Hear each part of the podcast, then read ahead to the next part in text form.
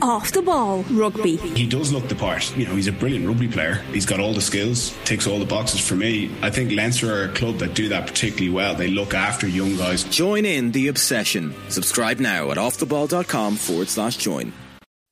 Off the ball breakfast. Ireland's sports breakfast show. Right, 14 minutes past nine to the big story of the weekend, and that is uh, Katie Taylor's victory against Chantelle Cameron at the Three Arena on Saturday evening. Phil Egan is here with us to give us some analysis. Um, uh, I actually didn't see the odds beforehand, but I presume she wasn't. I, I, don't know. She wasn't massive underdog, but she would have been an underdog. Yeah, underdog walking to the ring first for the first time in her professional career, and yeah, it all just seemed to play into her hands in terms of the fights even beforehand Gary Cully was on the last card in May when he lost. Um, you know, he won. Then even his post-fight interview, he's there saying, "Let's raise the roof now for Katie Taylor. This is her her night now." And then Katie walks out. the The ring walk is a bit shorter than a good bit shorter than than in May, obviously. And um, yeah, she just looked so much better. Emmet Brennan was in this very seat on Thursday with us, and he said after being at the the public workouts on Wednesday he now thinks he thought that Katie Taylor was going to win. He said she just looks different this time around, and you could actually see even when she got into the ring and they squared off that physically she just looked in better shape than she was. Like you know, you have six months that she was stepping up in weight for the first time um, in the the first fight. Look, she had stepped up in weight before, but you know, you have six months to kind of condition yourself to do it again. And um, what's interesting is she said she barely watched the first fight back. She only watched a little bit of it, and again, that goes back to you, Owen. We're in the at the Champions Cup launch talking to Garry Ringrose about how he has watched back the Ireland New Zealand game, and we kind of spoke to Keith Wood about that last week about how it's important to learn from your mistakes. But obviously, she is able to say to her team, "You can look back at that. Do this for me. Do this for me." Yeah. I, it's too too painful to watch. Um, and when you think about it, there's actually some precedent in her career for what's happened here. A massive emotional letdown, a period of retrenchment, and then a surge forward in recovery. You think about the Olympics and, yeah. and all the pressure and the devastation that there was there, and a sense that maybe that was the end of everything. Um, but for you know sliding into Eddie Hearn's DMs, going, "Hang on a second, I'm actually might be interested in rekindling my career as a professional. What do you think?" Uh, and that leads to everything that has come subsequently.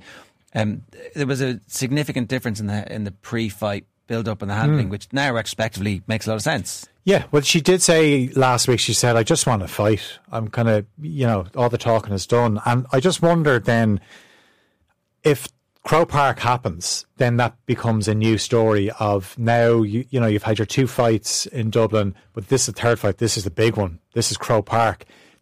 Is she going to have to do more media, or do do her team say, "Look, let's try and keep her out of the limelight. We like her. It's Katie Taylor. Katie Taylor doesn't need sound bites to sell a fight. No, at the same time, it's a big owl stadium. If you are doing a stadium fight, that there yeah. will definitely be a promotional tour. Maybe it's a promotional tour three months in advance. Mm. I don't know. She's just present as well. She doesn't need to resort to anything. She never has when no. it comes to like throwing out verbal barbs here and there. She just maybe needs to there, there, will need to be a presence on the back pages more regularly to, to sell that stadium out. Yeah, no, I, I, agree with that, and maybe Jer's idea is the way to approach it, where you do it so far out that then, you know, she retreats into her training camp, and then it's all business, and yeah. let her do what she does best. And I think just, yeah, I thought that was a more definitive decision than the first fight. I watched the first fight back last week, which is always a good thing because it's six months after the event and all the emotion has gone out of it. So I've watched back Saturday's fight. I watched it back again yesterday, and you know it's still quite raw, but you have to try and detach yourself from what went on. And I just felt watching the fight on Saturday at the halfway stage. So two of the judges have a three-two up. One has four-one.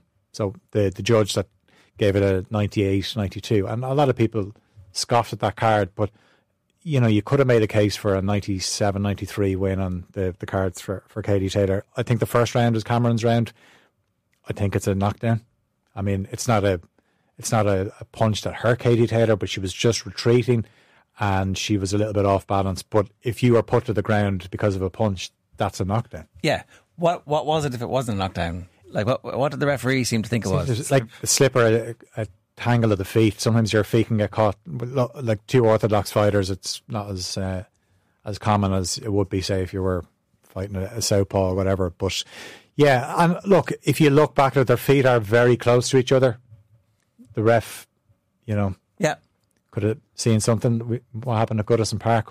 A ref thought he saw something yesterday. Yeah. With, with feet, and uh, then when you look at the replay, you're like, oh, maybe something different did happen. But split second, the ref decided it was a slip because, as I say, she was retreating. It wasn't a punch that, that hurt her, but it was a significant jab, which Cameron didn't land those. And halfway through the fight, so I suppose the difference watching the, the fight back is you can kind of maybe take more heed of what's been said in the corners. And Jamie Moore and Chantelle Cameron's corner knew at the halfway stage, like, you know, this isn't going well. Um, you need to start getting the jab going because that was her success in the first fight. But right. Katie Taylor just was able to keep her at arm's length. And, you know, she was more in the centre of the ring as well. She just looked stronger she looked stronger this time around. Even I thought, um, you know, when they squared off at the, the start of the fight, you know, you kind of thought, okay, there's there's not as big a, a difference in size as as we think there is. Yeah, there was still a difference. Uh, oh, absolutely. And, and I think, in a way, that is why it's such an incredible story. It's like you're fighting the bigger fighter who now has the confidence of having beaten you the first mm. time. Um, so you know when you're when you're trying to put some context on this, in terms of great Irish fights. Like it is right there. Yeah, it's unbelievable. And some of the the action, the seventh round when they stood toe to toe, the eighth round was the way Cameron wanted to fight, where she completely roughed up Katie Taylor. She landed uppercuts. The uppercut yeah. was a very successful punch in the first fight.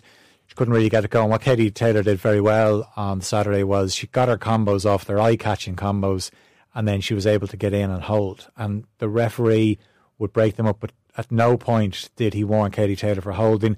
You could see it was frustrating. Chantelle Cameron, her corner, said to her at one stage, Look, you stop looking at the ref. We are the ones that are going to shout at the ref. And you could hear them shouting throughout the fight about holding. Um, but I said that was a, a, tactic that worked for, for Katie Taylor. Um, anytime there was a trade off with the two of them, Katie Taylor's quick hands were the ones that caught the eye. Um, you know, they, they got the crowd cheering as well. So all that played in. And I kind of felt, said, at the halfway stage, I kind of was leaning towards Katie Taylor as a 4 1 advantage and just navigate the, the final five rounds, win win a couple of rounds, and you have this fight.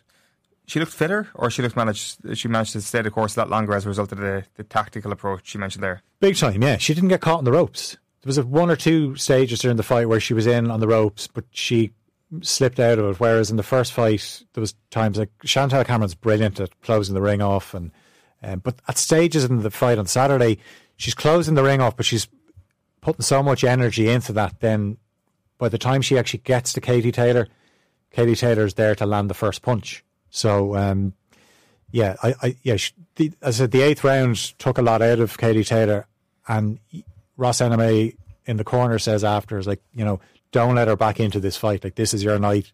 And then Taylor responds in true Katie Taylor fashion, and you know you could arguably have given her the, the last two rounds, but um, yeah, it was just it was it was brilliant. You know, a lot of people talked about her age, thirty seven, five years older than Chantelle Cameron, but all that kind of all that talk kind of went out the window then after the fight. Yeah, I don't mind if she retires, uh, rides off into the sunset after a victory like this. It, mm. It's uh, because boxing is so brutal and the damage is so you know difficult to overcome and so long term. Um, I was kind of in the minority thinking that there's a possibility it might happen. Like I don't think she will, but because she was so definitive in the immediate aftermath, she wants Croke Park. Yeah. She wants the trilogy, but if the trilogy just doesn't happen, then you've got Amanda Serrano, who obviously has been on the phone to or on social media to Eddie Hearn saying straight away, straight away. Like, yeah. but that's the beauty of sport when you put yourself in when you win you now like it opens the door. 2024 looks a lot brighter now for Katie Taylor. Look if she didn't win on Saturday there was still options. There's always going to be options because people want to fight Katie Taylor. They know if you're in the ring with Katie Taylor people are watching her fight. She she sells the fights but now she gets the pick. Now to be honest, I'd say it doesn't matter who she gets. She'll fight whoever it is. She just wants that fight in Croke Park. What would you do? What's the ideal scenario here? Um, is there a is there a make weight fight that isn't at Chantelle Cameron's that isn't for the belts? That's just a, a trilogy and that uh, is slightly more advantageous for Katie Taylor, down a few pounds. No, I I think they'll go at the same weight. Um, like it's just interesting listening to her talk about when you lose a fight, you don't want to talk too much about what went wrong in terms of the build up and all, but you know, you can now address that after the second fight when you've won, just to say that she didn't feel at her best going into the, first fight. And she said it in the ring after it that she, knowing that she wasn't anywhere near her best, she still put up good showing in the, the first fight. I said, watching it back last week, the first fight was a lot closer on the cards for me than Saturday night's was and Katie Taylor was obviously on the, the wrong side of it. But so it, wasn't as dominant a performance. I think people were just surprised to see Katie Taylor beaten, and maybe they thought like you know if she's beaten, that's probably that. Like, but you know, there's a lot of factors that go into a fight. Like uh, most fighters carry certain injuries into fights, but if you can go into a fight feeling close to your full fitness, then your confidence is through the roof. Um, Taylor beat Serrano in a split decision in Madison Square Garden that time. Yeah. Uh, would that be a better fight at her preferred weight to take in Croke Park and then do the trilogy after that? Because uh, irrespective of whether or not you beat um, Serrano, you still have the Cameron belts for after that to fight for. So you give yourself an insurance policy. Yeah. I mean, it's that's up to Katie Taylor and, and her team. They could fight Serrano at 140 if they want. Obviously, Serrano has fought at several different weights, so it wouldn't be an issue for her. Um, so it's up to Katie Taylor. Maybe Katie Taylor thinks, do you know what, I, I might fancy it at 140. It means I don't have to shed the extra five, like you know. But regardless of it, who it is, if it's Serrano or or Chantelle Cameron, it's still going to be a tight fight. Like it's one of those 50 50s. Yeah. Um, Which is brilliant for the sport because, you know, Katie Taylor would be well within her rights to pick handy fights, but she doesn't do it.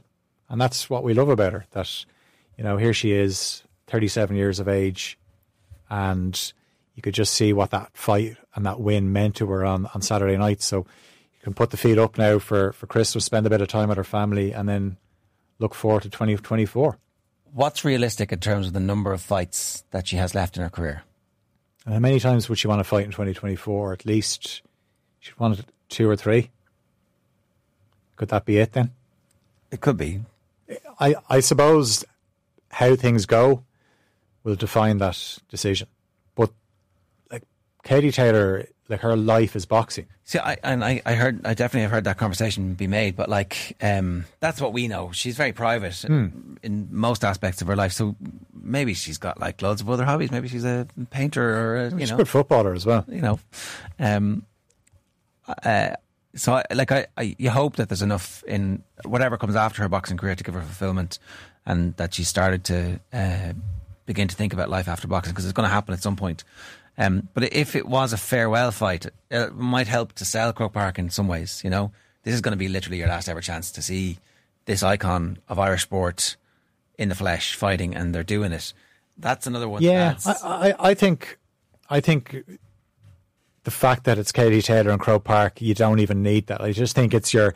This is your chance to see Katie Taylor at Croke Park, and it's as Eddie Hearn said on Saturday after the fight it makes things a bit more accessible for more fans to get there because you don't have to pay the higher prices you would have had to pay to go on Saturday night. And it's an event. You think of the, the events that have been held at Croke Park, apart from GAA matches, that people in Ireland like to go to events. So there will be an attraction there for people who never have gone to boxing before. The fact that it's Katie Taylor Croke Park. So I don't. I don't think you need to say this is the the farewell fight. I don't think we'll ever get that with Katie Taylor in terms of before a fight where she'll say, "This is my last one." Yeah. I don't think she'll do that. Okay. Uh, again, in terms of say you were, um, you say you're Brian Peters. What's the best course here? What's the the most, um, the safest course? Because there's nothing safe, but what's the the least risky course? Well, I I don't think I say if if you're fighting Serrano or Chantelle Cameron, they're like both are really tough fights, and you know they're they're both equally as risky. Um, I suppose the difference with the Katie Taylor, Chantelle Cameron, the, the possibility of a trilogy. So, what can Cameron learn from what happened on Saturday night? Katie learned a lot from the first fight. Her team obviously went back and looked and said, "This is what we have to change. We have to take Cameron's jab out of it. You know, we have to meet her in the center of the ring, but at the same time, you know, just take a step back after landing shots and don't get caught up against the ropes." So, what will Chantelle Cameron's corner or team take out of Saturday night? What will they be able to learn from? Um, sometimes it is easier to make adjustments after losing a fight. Yeah. Where you know if you win, you kind of think, why change the formula? And that's the way they went into the, the fight on Saturday. But they, and they probably and Chantelle Cameron had promised a better performance because she wasn't carrying any injuries going into the fight, but. Katie Taylor was just better than her on the night. But again, they could fight in a month's time and Cameron could be better. That's how close they are. The styles will always um, make it a great fight. Serrano, Yeah, that's why you'll sell tickets to it as well. Serrano's style as well, being a southpaw. Um, you know that fight in Madison Square Garden was unbelievable last year. Like those two fights, the the fight on Saturday night and the Serrano fight last year, are like two of the best fights you'll see. So it doesn't matter who it is. And then now we, you know, we have a bit of an Irish scene going on. Paddy Donovan won again. I mean, Andy Lee's been talking about him since he, he took him on, saying this lad is a serious talent, and he showed that on on Saturday night. And if it is Croke Park, you you know you can bring an international flavour to it as well. Who wouldn't want to fight in Croke Park? Some of the best, like So the undercard could be good as well. absolutely. Well, yeah, I think you have to do that as well. Obviously, there will be an Irish flavour to it, but you can attract you could attract a big international fight on that as well, maybe as a co-main event.